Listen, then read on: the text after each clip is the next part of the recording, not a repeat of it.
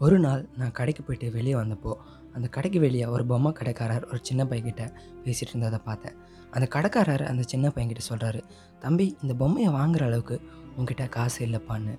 உடனே அந்த சின்ன பையன் என்னை திரும்பி பார்த்துட்டு அண்ணா நீங்களே எண்ணி பார்த்து சொல்லுங்கள் இதில் என்கிட்ட தேவையான காசு இருக்கா இல்லையா? அப்படின்னு. சரின்னு சொல்லிட்டு நானும் வாங்கி எண்ணி பார்த்தேன். எண்ணி பார்த்துட்டு இல்லைப்பா கம்மியாக தான் இருக்குன்னு சொன்னேன். அப்போவும் அந்த சின்ன பையன் அவன் கையில் வச்சுருந்த பொம்மையை கீழே வைக்கவே இல்லை. சரி நீ இந்த பொம்மையை யாருக்கு கொடுக்க போகிறேன்னு கேட்டேன். அதுக்கு அந்த சின்ன பையன் என்னோட தங்கச்சிக்கு நான் இதை கொடுக்க போகிறேன் அவளுக்கு இந்த பொம்மைன்னா ரொம்பவே பிடிக்கும். அதனால் அவளோட பர்த்டேக்கு நான் இதை ப்ரெசென்ட் பண்ணணும்னு ஆசைப்பட்றேன். இந்த பொம்மையை நான் என்னோடய அம்மா கிட்டே கொடுக்கணும். அப்போ தான் அவங்க என் தங்கச்சி கிட்டே கொடுப்பாங்க. அவங்க அவகிட்ட போகிறப்போ அப்படின்னு ரொம்ப சோகமாக சொல்கிறான் அந்த பையன்.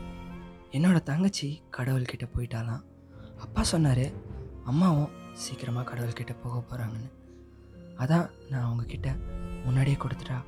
அவங்க போகிறப்ப கொண்டு போயிடுவாங்கன்னு நினச்சேன். அந்த சின்ன பையன் இது சொன்னதுக்கப்புறம் என்ன சொல்கிறதுன்னு எனக்கு தெரியல. அந்த சின்ன பையன் என்னை பார்த்து அண்ணா நான் என்னோடய அப்பா கிட்ட சொல்லிட்டேன். அம்மாவை சீக்கிரமாக போக வேண்டான்னு.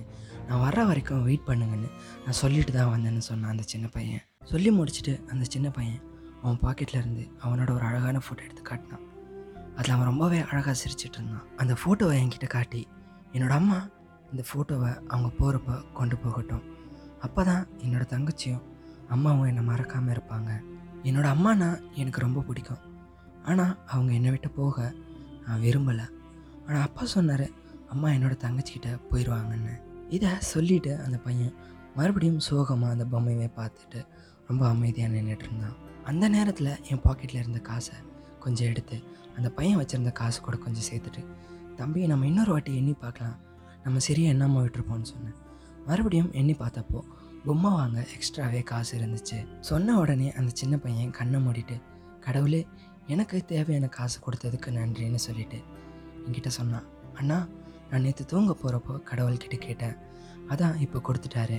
எக்ஸ்ட்ராவே இருக்குது அதில் நான் ஒரு ஒயிட் ரோஸ் வாங்க போகிறேன் ஏன்னா என்னோடய அம்மாவுக்கு ஒயிட் ரோஸ்னால் ரொம்பவே பிடிக்கும். இப்போ நான் ரோஸும் பொம்மையும் என்னோடய அம்மா கிட்டே கொடுக்க போகிறேன்னு சொல்லிட்டு அங்கேருந்து அந்த சின்ன பையன் கிளம்பி போயிட்டான். சரின்னு சொல்லிட்டு நானும் வீட்டுக்கு கிளம்பி போயிட்டேன். அந்த சின்ன பையனும் அவன் சொன்ன வார்த்தைகளும் என் மைண்டில் ஓடிக்கிட்டே இருந்துச்சு. அப்போ தான் டக்குன்னு ஒரு ஞாபகம் வந்துச்சு. ரெண்டு நாள் முன்னாடி லோக்கல் நியூஸ் பேப்பரில் பார்த்தேன். ஒரு லாரி ஒரு பைக் மேலே மோதி அதில் போயிட்டு இருந்த அம்மாவுக்கும் பொண்ணுக்கும் ஆக்சிடெண்ட் ஆச்சு. அதில் அந்த சின்ன பொண்ணு அந்த இடத்துல இறந்துட்டா. அம்மா கிரிட்டிக்கலான ஸ்டேஜில் இருக்காங்க. ஒருவேளை அந்த ஆக்சிடெண்ட் ஆனது இந்த சின்ன பையனோட ஃபேமிலியாக இருக்குமோன்னு என் மனசுக்குள்ளே தோணிக்கிட்டே இருந்துச்சு. அடுத்த நாள் நான் நியூஸ் பேப்பர் எடுத்து பார்த்தப்போ என்னோடய கண்ணில் தண்ணி நிற்காமல் வர ஸ்டார்ட் பண்ணிச்சு. ஆக்சிடெண்ட்டில் கிரிட்டிக்கல் ஸ்டேஜில் இருந்த அந்த லேடி அதாவது அந்த அம்மா இறந்துட்டாங்கன்னு. அந்த பையனோட அம்மாவாக இருக்குமோன்னு நினச்சி நான் கை நிறையா ஒயிட் ரோஸ் வாங்கிட்டு அங்கே போனேன். அங்கே போய் பார்த்ததும் சொல்ல வார்த்தைகளே இல்லை. அந்த அம்மா கையில் அந்த சின்ன பையனோட ஃபோட்டோவும் அவன் வாங்கி கொடுத்த பொம்மையும் பக்கத்தில் இருந்துச்சு. அந்த சின்ன பையன் அவனோட ஃபேமிலி மேலே எவ்வளோ பாசம் வச்சுருந்துருக்கான்ல? ஆனால் அது எல்லாத்தையுமே அந்த சின்ன ஆக்சிடெண்ட் மொத்தமாக மாற்றிருச்சு ஸ்டேட் ஒன்றாருங்க குட்டி பென் ரேடியோவில் இன்னும் இது போல் நிறைய ஆடியோஸ் வந்துருக்கு. டாடா பாபாய்